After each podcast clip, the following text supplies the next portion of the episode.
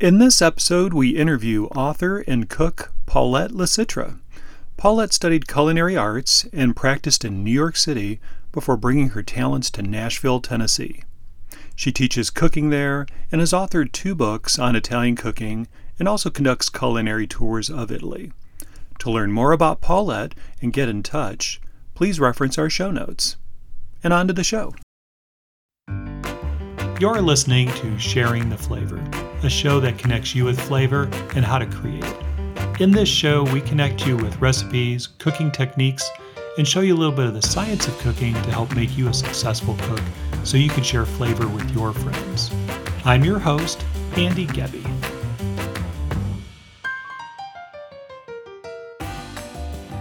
From New York to Nashville, Chef Paulette has been cooking and teaching Italian food for many years and has authored two books in the process. So join us for a fun conversation of cooking in the big city and teaching in Nashville with Paulette.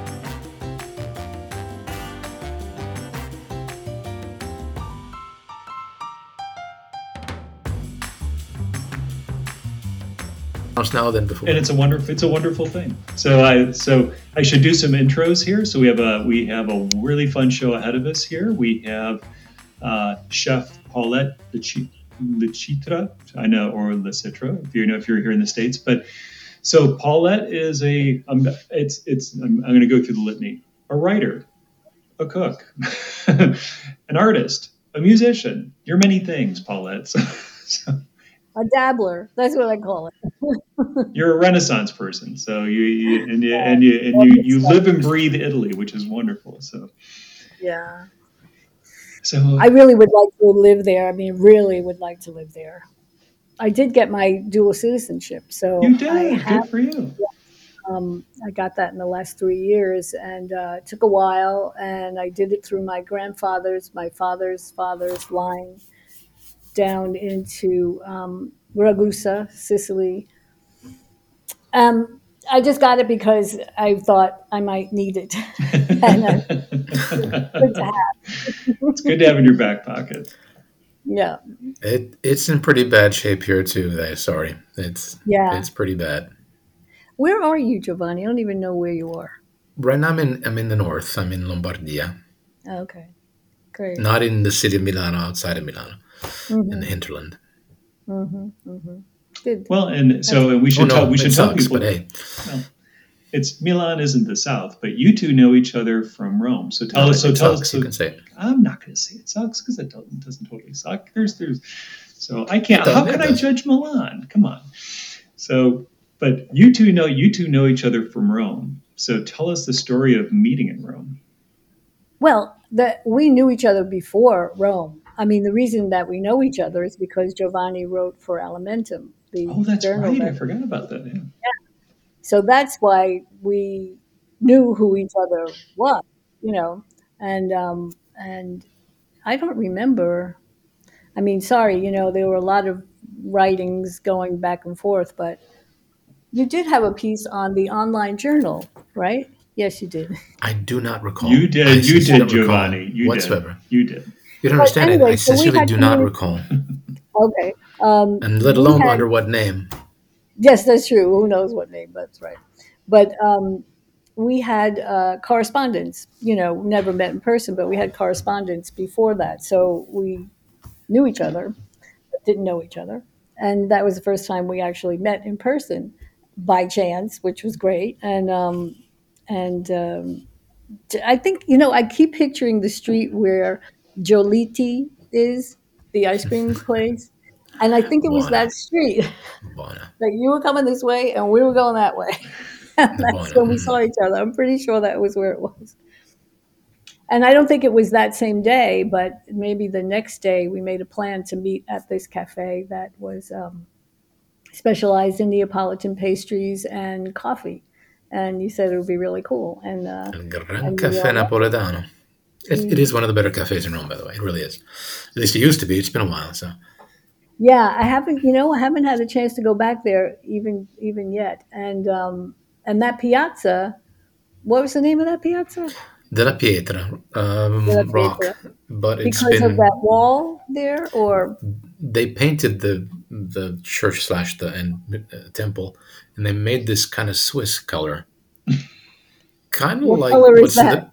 the, it's like what's in your background, but three shades darker Oh, okay, okay. with purple. with purple. It makes sense as much as putting pineapples on pizza, Oh my to use an obvious thingy. Is it like I don't a know why they did. guard color? Yeah, is it Swiss Guard colors kind of thing? or- No, no, no. It's Swiss Guard color. Actually, they're pretty cool. Yeah. Um, um, it's just, it's pretty. It's What is weird thing? Starbucks and and and um, McDonald's. Italy made a child, and and yeah, and it was aborted after three months, and that was its color apparently. Anyway, they painted they painted the the, the, the wall, and it, it took away much of the character of the of the piazza, in my opinion. Yeah, well, I'm sure I'm sure you're right because it doesn't sound like it fits. But I also remember in that piazza, um, maybe it was after we had our coffee, um, there was a couple of people dressed up as um, ancient Romans um, doing some kind of a, a sword fight or something, and then you could take your picture with them. And some of my people were into that, and they had their picture taken. They're probably still there, actually. They're probably still there. That's cool. But anyway, the beautiful it was a beautiful cafe, um, and the room in the we were in this. They had several rooms, I guess, but this room in the back that was there was like nobody else there, and we like took up this whole table, everything, the upholstered chairs. It was like very like a high tea kind of thing, Neat. and um, the pastries were gorgeous, and the coffee was that new to me, the Neapolitan um, coffee pot that you turn upside down and wait for the coffee to drip down. Which is actually, in my opinion, probably the best coffee if, if the coffee is well well ground. But that's a different story. It's French, by the way. It's not really Neapolitan, but Ah, so it started French. Started in I mean, France. but because the- in, in the Naples area, they really do use that coffee pot. yes, That they still do. coffee. Yeah, yeah, yeah, yeah. hmm Also because it simply takes more time. And in Rome, it's espresso, saccate. I, li- I like that style. I like that style. Rome has fa- my favorite coffee. In, in Santo their- Stacchio. Santo bars. Stacchio. Sant'Eustachio. yes, yes, yes, yes. I was just there a couple of years ago. So cool. Um, oh, I just thought of something and I forgot what it was. Well, so Paulette, let's give folks a little bit of background uh, on you because we have lots to go through here today. So, so, so you're a New York native, but now you're living in Nashville, right? And I think you've been living there since was it two? Was it uh, 2009? Is that right?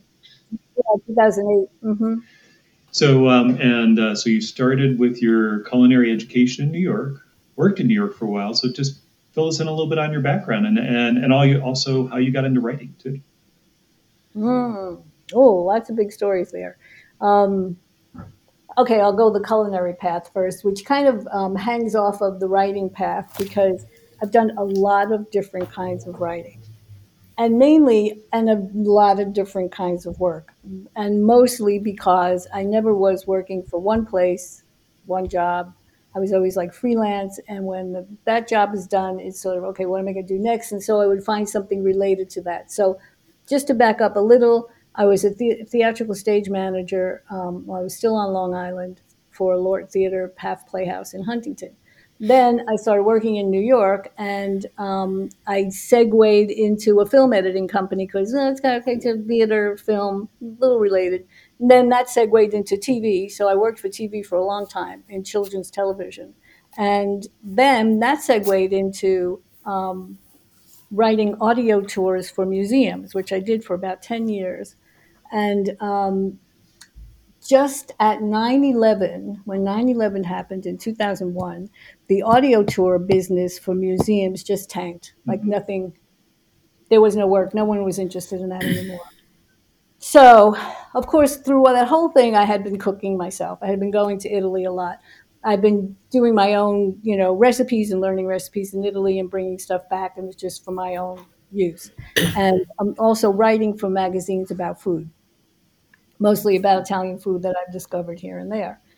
So when 9/11 happened and I didn't know what to do, suddenly I had no work. I said, "I'm going to go to culinary school." So I took out a loan. I went and visited these guys at the culinary school and kind of got duped into taking out a loan, which I realized was probably the worst thing I could have done. But anyhow, um, so I went to culinary school, and during that whole period, it was the Institute of Culinary Education.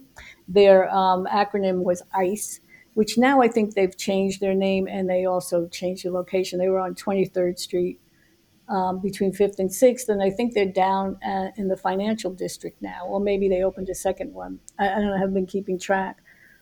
So I did that. It was very cool and very fun. But, you know, I felt like I was used to cooking, but you do, I mean, culinary school is so weird. Depends on where you go. If you go to the CIA in Hyde Park, I'm sure that's like a three or four year program that I think you get a bachelor's degree at the end. So it's, it's like really college, Yeah. but for food Right. This is a culinary school, you know. So we had um, like four afternoons of five hours um, for about a year, maybe something like that. And you would do um, a certain technique in one day, and then the next day you do another technique. So it's not like you have time to hang with um, a new technique. You go, okay, there it is. Okay, now next, let's do the next one. and then you go on and on. And so it's up to you to then at the end or whenever really um, you know learn how to do it well uh, you know really specialize on it. So that's why i think i was right with you that um, when we graduated they gave us a little toque thing and, a, and a, this big book larousse um, something filled with all kinds of recipes and stuff. But they said you're not a chef. Um, so just go out there and now become a chef because you have the basic tools to do that. So that's what happened. And when I got out of there, I still didn't know what the heck I wanted to do because I kind of went to culinary school with a big question mark over my head. What am I going to do with this? And I was old, you know, I was older, and most of the people in the class were 21, you know, so they had like this big, broad idea of where they wanted to go, usually restaurants. Mhm. Um, so I don't know, should I just keep going Yeah, because I can going. keep going? um, so the first place I worked was Mario Batali's Lupa restaurant down in the village on Thompson Street. And in fact, when I, I did an externship there and then I stayed and kept working. And um, when I did my, my interview for, um, for the school, I, and they were talking about externships, I said, Do you think I could go to Lupa? And the reason I wanted to go to Lupa was because it's a Roman, uh, Roman inspired um, menu. Yep. And um, so I ended up there, but I was mostly in the prep kitchen the whole time. I did some garde manger for a short time, which is all the cold stuff, the cold, you know, like salads and stuff like that. But the prep kitchen, you know, this was like in a tenement on on um, uh, in the West Village, and so the prep kitchen was down in the basement, and uh, it was nice and big. Um, but so we were, you know, everything from cleaning sardines to I don't know, did so many different things there. They had a big pasta maker and they made their fresh pasta and they made their fresh focaccia. And the first day I was there, the sous chef said to me, Okay, there's going to be a lot of recipes going around. I just want you to know you're free to just write them down and take them away. Don't feel like anything's a secret here. I'm like, Okay. Okay. So every day, notes of all his stuff, like, oh, he put that together, he put that together. Um, so it was a great, great learning experience. I, I, I really enjoyed it, but I knew too that I was um, I was not cut out for restaurant stuff. I mean, those guys they just kill themselves every day, and um, Yeah, I mean, it's in many respects, it's like going into battle every day, right? When you're doing that, it's Yeah. it's it's a it's a stress cooker. So especially the line cooks. The line cooks, the the kitchen where everything hot was going on was a, a, literally a postage stamp that had a window with an exhaust fan that really had no uh, climate control at all, and the exhaust fan would go out into the um, courtyard um, between the backs of all these other buildings, and the neighbors were constantly complaining about the the smoke and the smells and all the stuff going out. But there was no other way for them to to sort of do it. Yeah. But all people working on the line, they had like like tattoos of burns all over the hands. yeah, Because the ovens just stay on at 500 degrees the whole time because they just open it and close it, open and close it, throw in there what they have to throw in there, and it doesn't matter what the heat what the heat number is. It's just like okay, it's got to be in there for a minute and then take it out because it's opening and closing the whole time. You can't can't keep it at a certain uh, heat level, you know.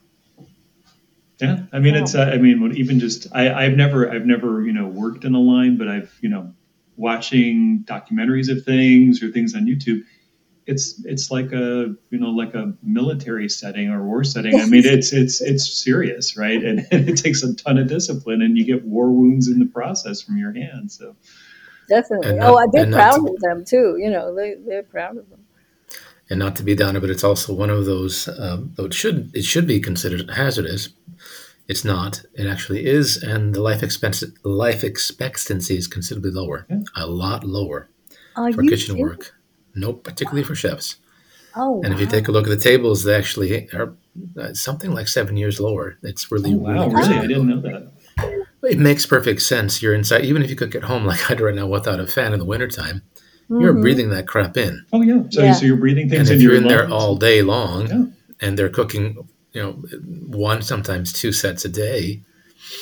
Yeah, and, and they and can't say no. Level I don't get to leave. I don't get to leave the kitchen either. They're always going to be in there for yeah. an hour and a half, two hour and a half hours plus yeah. all the. So yeah, so they look. We look at Master Chef and think that it's some sort of glamorous affair, and it is not. No, for the no. vast majority of people, no, it is not, not glamorous. because all the celebrity chefs are not in the kitchen. anyway, I mean, I never met Mario Batali, you know, so um, he was never in that kitchen. Um, but I remember the first day of culinary school, the dean coming in and saying, You're in a very dangerous profession because you deal with sharp objects and fire. so cool. and wine, lots of wine. well, even I, even just the amount of activity that's happening in a prep kitchen, and like how close you are to each other, in the and hot things or sharp things all moving around at once. It's like you know it's a war yeah. zone you're in right? But somehow wonderful things come out of it. But so you so you didn't oh, yeah. so so you spent some time in you know in lupa but then did, but i think didn't you go to there was an educational thing you were doing there or was it catering after that? Yeah. Uh, well both. I went i went into catering and um, uh, for a short time and then i was doing with a big catering company and then i did a, a little catering on my own where i did these um, there was there's a place in new york called the writers room um, which i must I was a member of. I don't know if it was before or after I catered for them, but their board uh, members would have a meeting every month or so, and uh, maybe ten people, and I would cater their little lunches, and so I would put it out there as as here's a menu, and it would be Moroccan or it would be you know French or it would be Greek or something, and they all went for it and they loved it. It was my first like real direct catering work that I did. Um, yeah, it was it wasn't easy carting things around because I would have to drive into town, and uh, this is when I lived in the Bronx, and then use a wheeler thing to wheel my stuff around the streets to get upstairs. But anyway, I worked for a bigger catering company, and the first job I did for them was for the Republican convention. Um, oh, this is at uh, Madison Square Garden. Yeah, that was crazy. That would, I, I almost, can't even imagine that. I, yeah, I almost said no. I said, uh, do this. You know, I'm not walking in there. And um, but then I thought this might be an interesting experience. so, I took it, and um, I had all of these security tags that they issued. You know, and and and the. it looked like a, a war zone, Madison Square Garden, because it is already like a square block. But for a, around the surrounding square blocks, they had it all cordoned off, and they had a constant helicopter above with spotlights and all this stuff and then um, getting in there and we in the concession stands of madison square garden just picture like a you know basketball place um, concession stand that's where we cooked and and it was weird and we were cooking for um, the rooms uh, the bush daughters were one room and pataki i keep thinking of governor pataki so really? it must have been when yeah. pataki was governor and these people would be in the loges, like you know, these would be like kind of yeah. the elite families. Wow, that'd be crazy. Mm, like where Twi- Taylor Swift sits, you know, for the Kansas City games. right, exactly. You know, the fancy places. But because you were at a concession, you can walk into that section that leads to the seats.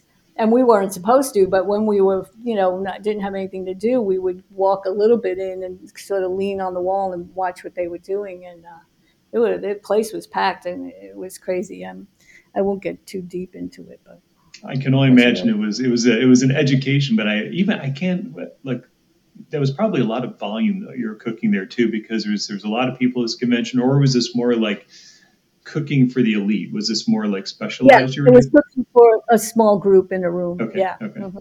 Yeah, yeah.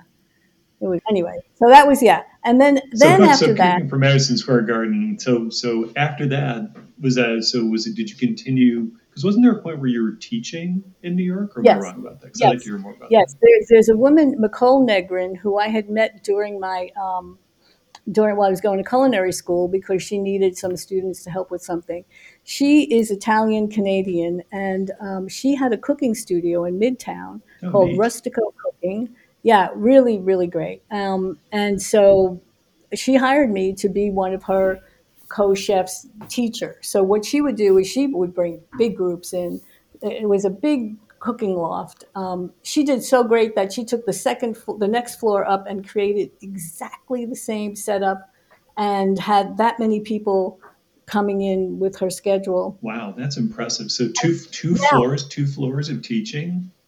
Yes, two floors of teaching, and she would do a lot of like uh, team building events. So that's why you may get like forty to sixty people coming in, and we would do things like, okay, start with a wine tasting over here, start cooking with the other half of the team over here, switch over, and this the next team would cook the other parts of the menu, and then if it was something like risotto or something like that, we would take it up to a certain point. Which why I learned that you can take risotto up to a certain point and then finish it later, and you really can. Um, Really? and- okay, you got to tell me about that. Everybody would sit down- yeah, and everybody would sit down, and then we would finish the cooking and then serve them and stuff like that. Cool. But then she would have her regular classes that might be 12 people and stuff. And anyway, she had such a great system that when I ended up moving to Nashville, um, anyway, I moved to, okay, I worked for her for about three years. Um, and um, I ended up moving to Nashville because a lot of my family came down here and I had lost my father and my mom and my sister were still in Las Vegas. They had moved to Las Vegas and I was in New York and we were so far away that when my dad died and my aunt and cousin who lived in Nashville suggested my mom and sister should move here, I was at a point where I thought I'm going to move too and be close to my family. Yeah. So that's why I ended up here. But nobody is from here, um, but we're all here. So there was a group in in Nashville called Italian for Fun, and I saw their flyer very soon after I moved here, and they had Italian language classes and whatever else. So I met this woman, Patty, who was running it, who was also not Italian but lived in Italy for 20 years and was fluent in Italian. And so I was taking classes with her. And at one point, she said, Look, I have so and so who's going to do Italian wine tastings. I need somebody to do Italian cooking classes. Oh, cool. So I'm like, Well, okay, I don't know where I'm going to do it. She said, Well, why can't you do it out of your house? So I said, All right, let me try it. So I tried it. And um, I was in the kind of condo townhouse kind of thing, it was a small kitchen. And I started out and using her list actually of people who were taking uh, language classes. And then by word of mouth, it kept building. So that was in 2009. And um, then I, I moved in 2016 to a bigger house. I kept doing it. And I had my classes would sell out for the entire season in like one day. You know, about 12 classes Wow. for the fall. And it, it really built up. And um, then COVID hit. And um, and then I didn't want to do it here after COVID. Um, I mean, maybe I still will, but I found another place to do it. So I just don't have the schedule that I would like because they don't have availability. But uh, so I'm still at it. That's amazing. So what? So so the, doing it from your home, logistically, like how many people could you have there in class? It would have to be pretty pretty tight quarters, I would imagine. Yes, and in fact, in the condo situation, they used to love it. They, you know, when I moved to the bigger house, they were like, "Oh, we like the other one; it was so cozy." but you know, so really six to eight. It couldn't be more than that. You know. But it's great. It's great because even like here in like you know where I live, you know, when people do these kind of cooking parties or cooking classes, it's actually great when it's like around ten people ish. Great social Mhm. thing. You're getting, you know, it's I don't know, it's a it's a blast to do it. You know, I'm sure. And you were you teaching people core cooking skills in general, or more focusing on Italian stuff, like cooking like Italian technique, or what what was what was the thing that was really kind of you know, making it go? Like, what was what was? Give me an example of some of the the, the things you would do in your classes. Well, definitely Italian. Uh, uh, Italian. Occasionally, I would go into other Mediterranean cuisines, but uh, fresh pasta making do that a lot. Gnocchi, you know, um, all kinds of meat. It would be a full meal, so we would have like the first course, the second course, and a dessert that we'd serve the food part all at the same time.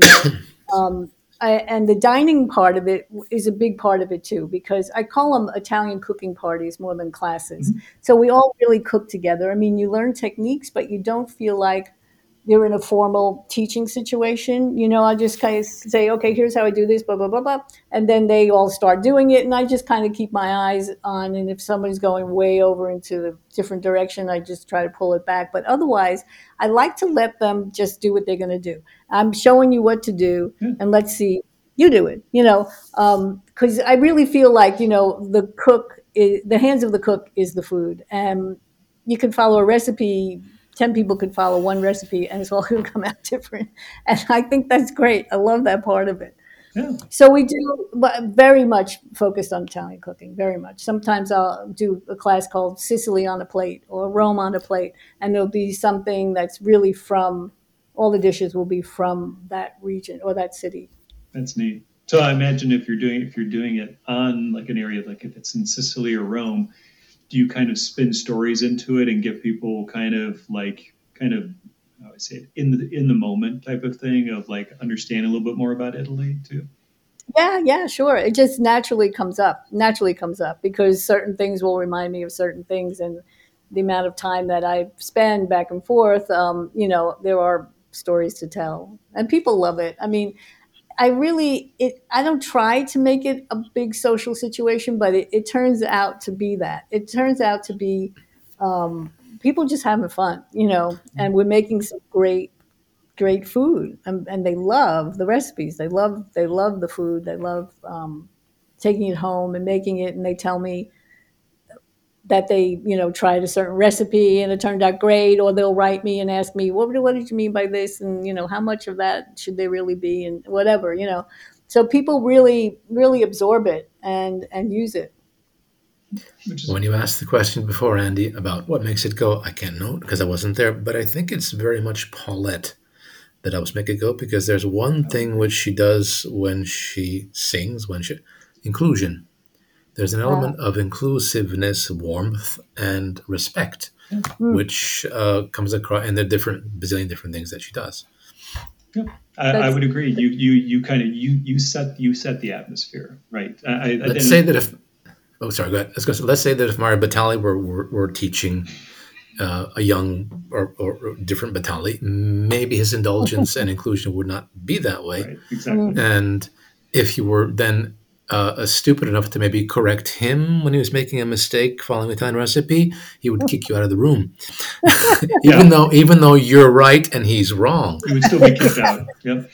Okay. Yeah, I th- and I think it's I think it's true, Paula, because everything I, I you know I read on your site, you know, and we'll we'll get into your books in a second. You know, I've watched your videos, you know, today in Nashville.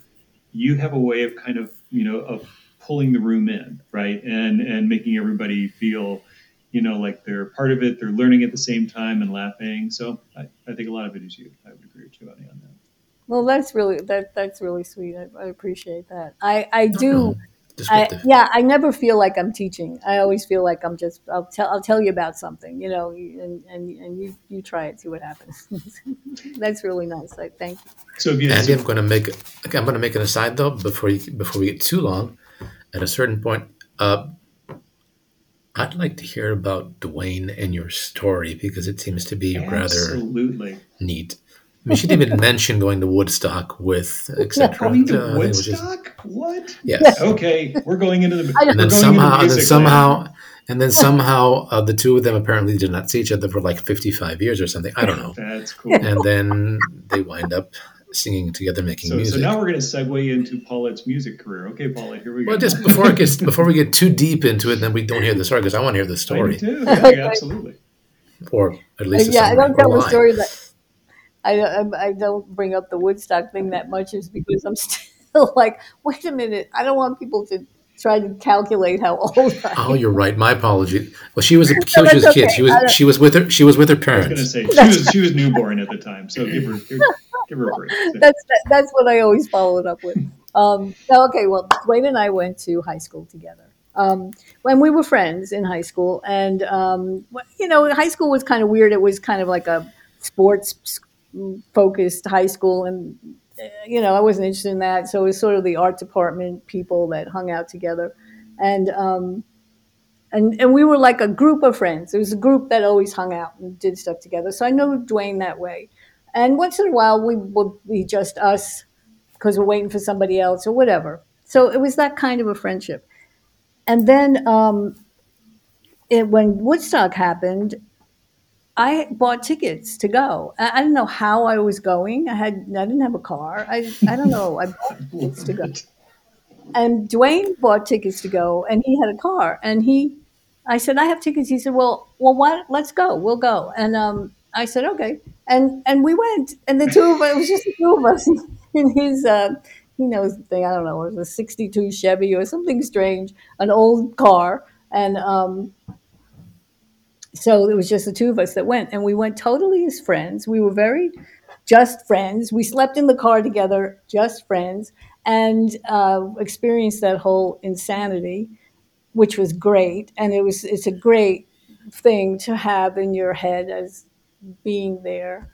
It was really amazing. I mean, because we were going to a concert. You weren't going to Woodstock. You know, nobody thought of it that way. It was a concert of all these great bands. You know, and so you wanted to be there and then it turned into that you know um, even while we were there we were walking around somewhere and we saw a newspaper that said disaster area you know hippie uh, something disaster area like oh, because of the rain and the mud and all that we didn't feel it didn't feel like that at all okay so after that um, we left high school and went on our separate ways Duane had kids and other careers, and I had careers and other careers. And then we decided to have a my friend group. The uh, sorry, the high school was doing a reunion, and we didn't want to go to the reunion because we didn't like everybody. So we said, let's just have our own reunion of the people that our friend group. So we did that, and it was at my apartment in the Bronx because. Um, some people were in Massachusetts, some people were in New Jersey, some people were in Long Island, and so that seemed to be a good focal point. And so they came there, and we were like 12 people because I remember it was like there's all these 12. So they came at 12, they left at 12, we were 12, and whatever the date was was 12. And and so Duane and I saw each other for the first time in a long time. And after he left, some little, you know, I don't know, Cupid or somebody, little tick went off and um, and we started writing emails to each other. And anyway, it turned into a romance. But he was in Maine and I was in New York. And then when I moved, then right around that time, about few months later, I was moving to Nashville. And then about a year and a half, half later, Duane moved to Nashville. Now he's been a musician his entire life, but not um, without doing a job job. Mhm. First he was, but then he had kids and he had to get a job job. And so when he came to Nashville, he ended up I mean, like almost suddenly, he's in like five different bands. He's playing music all over the place because this place is like that. And years ago, I had written a play um, about a couple of uh, young girls who were interested in jazz. And I wrote two songs to go with that play. I didn't think of myself as a songwriter, but I didn't want to pay royalties for songs. So I said, well, I'm just going to write something.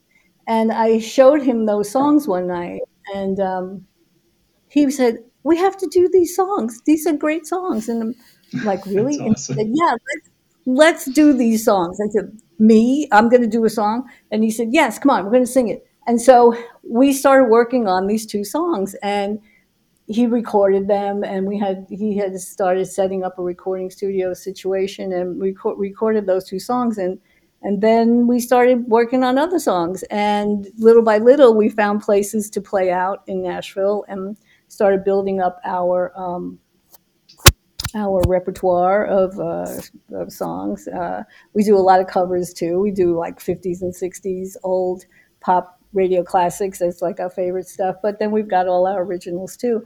Now we, I mean, we've been playing out since you know, 2012, I guess, and uh, it's a thing. That's it's a big part of my life. That's awesome. So 10 years plus of performing. That's fantastic. Mhm. and I never did that kind of thing before. So now, I'm now I'm into singing. I don't play anything. I wish I had the time to learn something to sort of, you know, because Duane plays guitar. We used to be a drummer. Now suddenly he's a guitarist. Um, but uh, that's how we do it. That's really cool. Yeah, that is very, very, very cool. Can't even, like, character, characterly, blah, blah, blah, characterly, there may be some similarities, ironically, between Andrew and and and Duane. Some Oh, yeah? aspects, some aspects from what you're describing. Oh, interesting. And Okay. For me, I'm a mu- so I'm a music enthusiast. I don't play, right? But uh, Mm-hmm. you know, I'm formerly involved with radio, formerly involved with music production. So I love music. I love Mhm. every. I love everything to do with it. Oh, that's really cool. Yeah. Well, see, now it makes me want to interview you a little, because I'd like to know what music type of music are you drawn to the most? It's it's funny because he well, I mean the the music I was drawn to. So I was I was a DJ in the mid '80s, right? So I was very much influenced by um, not 80s pop, but 80s college radio. So this would be British oriented stuff. But after that whole thing was very much getting into well, and you know, growing up in the 70s, obviously 70s 70s music as well.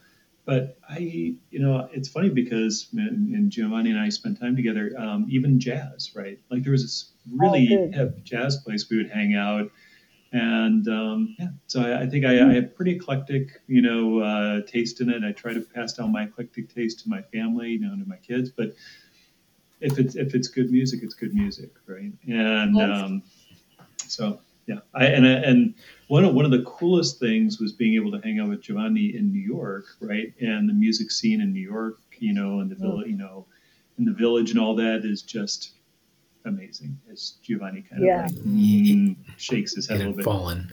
It had fallen. We we completed each other. Andy would actually teach me things like who is Oingo Boingo. I don't know if you know these names. No. Or uh, uh, REM. He taught, introduced me to REM. Heard of. Everyone knows REM.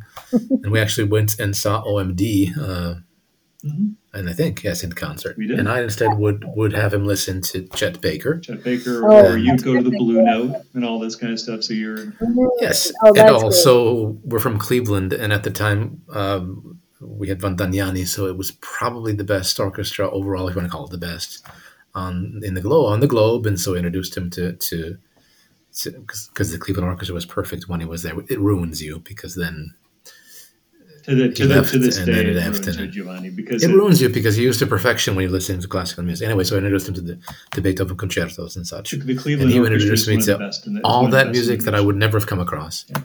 And, and it, to, Oh. this, to this day, it's oh. amazing, Giovanni. Is that a lot of people that don't know Cleveland? The Cleveland Orchestra is Oh. epic. Is just an epic. epic Oh, wow. That But is it's good. not as good as it used to be. Not as good as it used to be, But but still world, still great, world though. class. So No I longer used the to- best band. Yeah. That that's great. Well, jazz. You mentioned mentioned uh, Chet Baker. I, oh God, I used to love Chet Baker. I got into jazz when I was very young, like in like junior high school. I, like I was listening to jazz, and that's part of what that play was about that I was telling you about.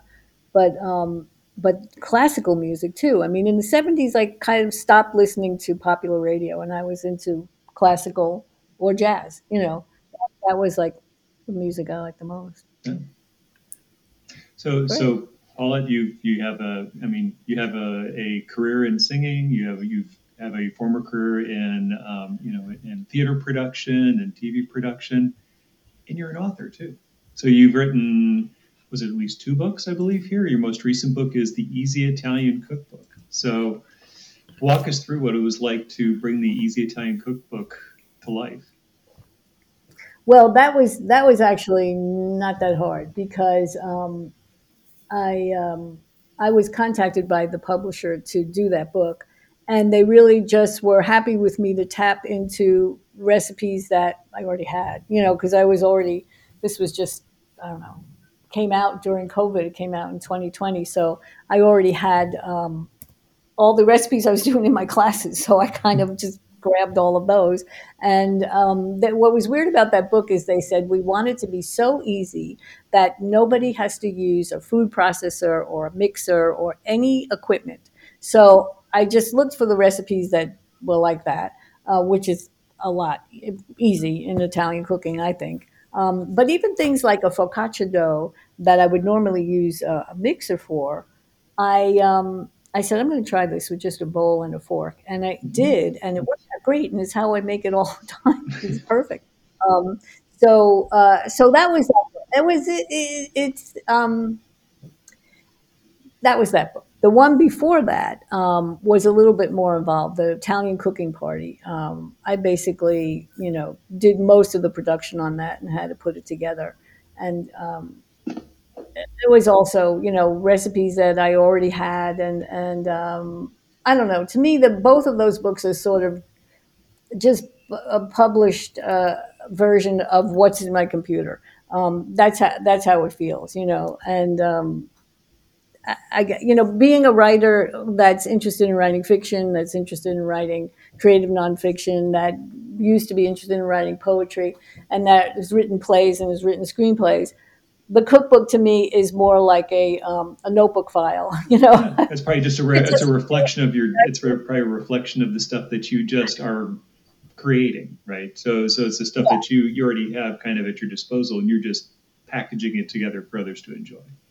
That's right. And, you know, you have to write some introductory um, chapters and stuff like that. And, um, which is which is fun to do. Um, things that you know or you think you know about about Italian uh, cooking and and Italians. Um, but um, I have a, a friend in in Parma who was such a great tour guide for my group when I brought them there, Stefania, and um, I sent her the book to read, and she came back with a list of changes. oh, oh, I was going to say, we talked about this with Andrew. And forgive me, Paulette, but that's just I, will intervene because unfortunately with with Andy as well because um,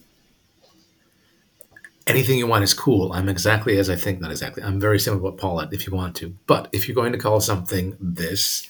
Then there are parameters, sometimes even official parameters, mm-hmm. and that's something which sometimes Andy and I get get get into not in discussion, but um, and he would like to be, but then he ends up going back in that direction. I remember twice he went back to that probably well intentioned but very lazy New Jersey New Jersey dude, which who, teen or guy who cooks that has a bazillion followers. You do not use pancetta with carbonara. You do not use okay there, but you don't. Okay, you don't. And, and it's just it's just a hard. Or note. that other Italian, or that other woman, which was insulting because she's from Bologna, and this this Paulette will do is not a ragu, but a bolognese, how long do you have to let go?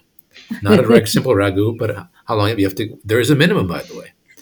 It is two hours. Yeah. You can't do it in forty-five minutes, and it's it's it's deposited in the in the common of Bologna. There's actually, and you've got to do that. So Andy and I actually get in these sort of things. Andy, you know, you, you can make a ragu. You don't have to call it bolognese. It's just a ragu.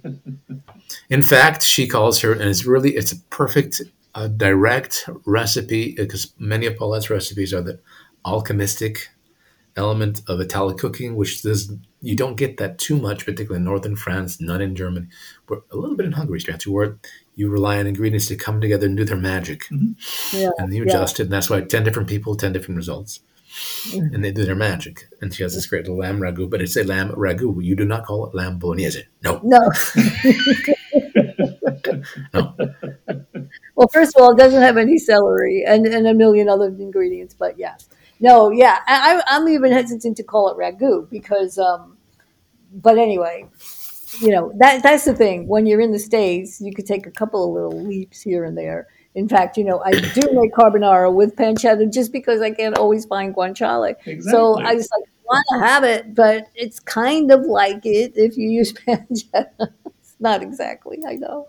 I learned. Listen to this. When I was going to school in Rome, um, this was funny because it, it, was an American school, and once again, I'm older than everybody else because I come to things after. Um, and so I'm with this pack of girls that were all at this school, and we met a pack of guys, Romans, that hang out at the Campidoglio. Apparently, it seems that at every tourist site, there's a pack of guys just waiting to meet um, American tourists or whatever, French tourists, whatever they're looking for. but these were good Yeah. guys. I mean, we we we became friends. There was one romance out of that, but other than that, we just hung out together, and they would take us to places that they liked and all this stuff. Where was I going with this? Oh, one of them, one day, he lived in EUR. How do you say that in Italian? Eur. Ayor. Okay. So he took us to his parents' apartment. He, it was in the afternoon. There were like three or four of us. And he said, I'm going to show you how to make spaghetti alla carbonara. And I'm like, okay. So, and I wasn't into cooking then, but I was, I remember the first time I had carbonara in Rome, though. I remember it. I was, when I was a student, I could see the bowl in my, in my I was by myself at a little trattoria and I could see, could still see the dish and the food inside. And I'm, you know, the black pepper and the and just this sort of like gloss on the spaghetti, and it was I didn't know what it was, and I had that, and it was it was such a revolution, revolution and revelation. Just like my mind just went boom. Anyhow, but even with that, I wasn't like I got to learn how to make it. I wasn't interested in cooking much by then. He showed us how to make carbonara, and the way he made it is the way I still make it. Still make it just like that, and I'm so afraid to waver from that. But once in a while, even in an Italian, an Italian Italian cookbook or like La Cucina Italiana, which I follow them, look at their website, I'll see new ways. They they're gonna do it like this, or they're gonna do it like that, or they heat up the egg and they do this and that. Because I don't heat up the egg and all that stuff, and um, and then I try it, and it's never right. It's never what that guy taught Massimo, what he taught us how to do from his family. I was going to be I was breaking comical and say what Paulette is, is is you will you will try and then you will like so much you will heart will move to the moon and then you will marry me. And that is why I'm going to make you. But My regarding name is that, Massimo. You are going to was- marry me. No, no, he Massimo. This guy was very tall, and we had one girl in our group, Debbie, who from Texas, who was very tall, and the two of them that was that was that was the romance in the group. But I don't think it lasted much and now you want it didn't care. It was a, a marvelous moment. but I was one of the questions, which because we're getting a bit long, uh, was going to ask is the difference between when you're teaching Italian cooking and how, because you can't really distinguish um, in the United States because we don't have we have standardized industrial products, Yeah. And therefore, um, for example, I made carbonara in two different ways. Oh, because in Rome, I had discovered one time in in uh, what the slow food thing, this dude that ruined it because he made uh, used these black skinned pigs out that are free roaming and made this guanciale. That was so good.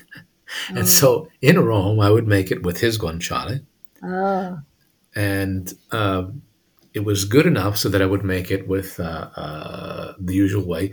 In the north, instead, uh, there was where I would buy my guanciale. He would buy it from a place uh, nearby Lago di Como, di Como, and uh, it had a slight smokiness to it. So up north, I actually made it differently by using a whole pasteurized egg yolk because it was sweeter because the guanciale was uh, uh, saltier. Interesting. oh, And so you make it differently from place to place. More Oh, importantly, in this in Rome, because I would go to to a place, uh, uh, Trastevere, um, a Jewish, uh, uh, uh, we call it a deli. It's not a deli, and he introduced me to what what pecorino romano is supposed to be, the angel, and it, it is salty, mm, and it is. But when you begin to eat it, it opens up and becomes harmonious, which is different from the Yeah. Sardinian pecorino romanos, which are instead really heavily salty, and you've got to use you don't have to, but you usually have to use a bit of Parmigiano to tame it, and every little bit changes.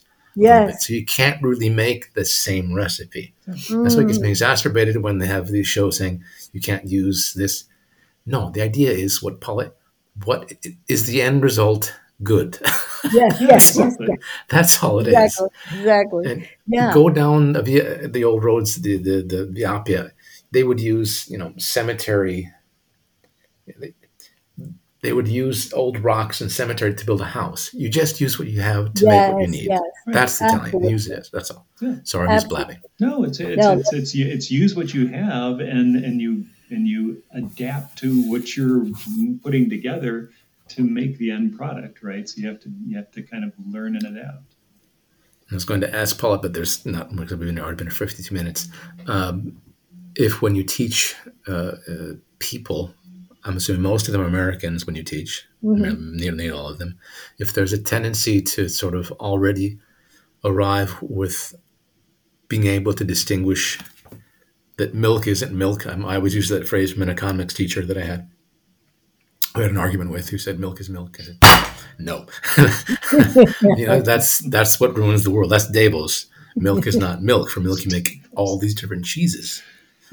And and in the U.S., you don't realize you put seven liters of milk in or seven liters of this cheese in, and yes, but do they know the big difference between this cheese and that cheese and Mm. and this kind of mint and that kind of mint, or is it just Mhm. very general when you teach them? No, well, don't forget I'm in the States too, and I'm in Nashville too. I mean, if I was in New York, I would have a broader spectrum of products, Mhm. you know, just because they make sure to get stuff in. Here, it's very, I mean, even to find Pecorino Romano of any sort is can be a, a challenge, you know. I mean, it's there, but it's, you know, it's not very, um, there's not too many choices.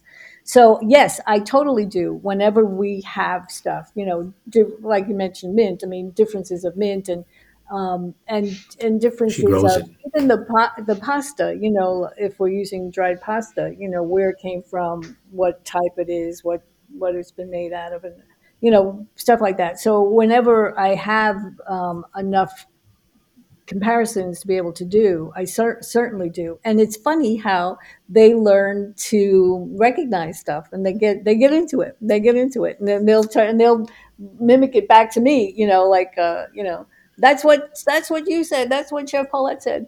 Like salt. I mean, every single Oh my gosh, time yeah. we have a discussion about salt because that. I mean, we don't have that many choices of salt either, but I use kosher salt. Um, that's what I learned to use starting back from Batali's restaurant and what the levels and the brands are and what the different sodium levels are. And, and, you know, and so you know what salt you're using. But then I also tell them when I was in culinary school, the first three months we would cook recipes and bring it up to the chef instructor. For the first three months, they would say, more salt, more salt. Mhm. Because as cooks, you don't realize that you have to put in um, enough salt. Never, never make it salty, but enough salt to bring up the the flavor of the food. So yeah, so I do do a lot of that kind of stuff. Yeah. Well, and even even watching some of the the episodes of Today in Nashville, you could tell that they're learning right in the process, and they're asking you things about would it be about when you went to the trip to Parma and you brought back you know Pecorino Romano, and they're asking about like the different Parmigiano. ages. Par- excuse me, Parmigiano. I apologize, Parmigiano, and they're asking about the different ages. You know, the one that you brought couldn't be shaved because it was too young. So you could see that mm-hmm. people really love learning, but they need the right context for it, right? And they need to realize mm-hmm. that you know, cooking isn't about following directions. It's about, you know, finding harmony in things, right? And, and figuring out how to combine things correctly for the right outcome. And knowing and knowing, you know, knowing what goes with well with each other. yeah and experimenting you know you have these tools or you have these these ingredients that you know can make this dish but you know what else you know just you know what it is so it can go a lot of different places you know So you've also done tours of Italy too. And have you Mhm. found that when people are there and they're experiencing, like you you had mentioned before, that you you actually have people in that area, whether it be in Parma or in uh, Puglia, cooks there cooking. Do you find that it's kind of eye opening for people from the U.S. to to see cooks there? Oh yes, uh, it's eye opening for me. Um, you know, all, all kinds of things, and you know, I, I'll make contacts with people in certain regions um, who, um, you know, can connect me to experiences, cooking experiences, or tours, or whatever. And you know, sometimes they want to set me up with a chef. You know, and I'm like, well, do you have a home cook we can go to instead? Because I would much rather go to a home cook than a chef. And and I, invariably, well, twice this happened. Once in Sicily and once in Puglia we ended up going to his mother's house, you know. so that was great. Hey, Andy, it's changed. You eat better if you go to You the aunt's eat house and then on the you, you you eat better oh. now if you go there than if you go to a lot of restaurants. Yes. Of course. And and you want to know what are people cooking at home? That's what I want to know. What are people cooking at home? Um, and so it, it, it turns out to be the most delightful experience, and so and eye opening for me too. Because even if I made, uh, in fact, there's a not the bourgeois, but um, there's another bombette. Do they call it? I don't know. It's a it's like a wrapped meat that they make in Puglia that I would say bourgeois. I don't know how you would say it. How you're supposed to say it, if anybody says that in Italian. Bracciolo. Bracciolo. Bracciolo. Fill it with some cheese and uh, caciocavallo usually, and then you shove it in the Yes. tomato sauce, and Yes. it, you let it cook for like 15 years. Yes, You know, exactly. But it's amazing how one hour sometimes, depending on the meat, you can It's actually. enough, yeah. something. I'm exaggerating. But in Puglia, they they have like a small piece of meat. They have one little tiny chunk of cheese, and I think it was caciocavallo, and um, like a parsley leaf or something. And they put a um, a toothpick, and she got the pot out and put oil in the pot and fit all the meat in there, and then put it on the heat. Oh, I remember. I, was like- remember watching this, and that, and that the oil was cold, right? And that was like the It was most. cold. Yeah. I couldn't believe it. Made no difference whatsoever. It was perfectly fine. It was it was just great. Yeah, Yeah, in years. Great. gotta love it. And she made the So this woman, she would. She would do the whole. Oh God, it was, Oh, so she'd have a pile like this in a the minute, screen. and we're going around, and around. We can't. Such elegance. Yeah. Great. Or, That or gesture. Art at that point. So Oh, yeah. oh, I saw a restaurant once in um, Testaccio. I guess you'd call it a restaurant. Um, but it was more like a counter. They had a few tables, and you can get a little glass of wine, uh, but mostly people were taken out. And they had, you know, five or six hot food things, and they would got pizza they would take from the back kitchen, and people can order that and that was it. I mean, it was no wait service. It was like this is what they're cooking today, and that was like my favorite place. Every time I think of would I open a place, I would want Anna to open a place like that. yeah, it's you know it's this is what I feel like cooking this week, and if and when it's gone, it's gone, and if you like it, great. If not, whatever. It was so busy and and so lovely. It was it's just the, my favorite place. My other favorite place in Rome is um in the Jewish section. I love uh, Nonna Betta. Uh, I That's just his- historical, yeah. Oh, I love I love their cooking. I love the menu and everything. Artichokes. Mm, yeah, artichokes, my favorite vegetable. Love. Well, Paulette, we could go on and on. In fact, we have to have you back on this show because we have lots more to talk about. But this this was an absolute blast. You know, getting to know you and and and just learn about your your career and how how many things you. I mean, it's you're a Renaissance person, Paulette. It's it's pretty clear. Living in the wrong uh, wrong era, maybe. Yeah, let me show you. This is the, this is a painting on my easel right now. Yeah, maybe you should be living in Florence. Yeah, you're a painter, so Okay. hey, cool. All right. So this is just started. So this is going to be St. Peter's. Neat. Let's see. It's kind of. I'm going to take the make the columns come around the edge, but in a very sort of offbeat kind of way. Already the colors are kind of offbeat. The doors are in columns are not there yet, but that's just the. Cool. I don't know why I just showed you that. It's fun. I love, I love the I love the paintings behind you too. the dining room is my painting studio.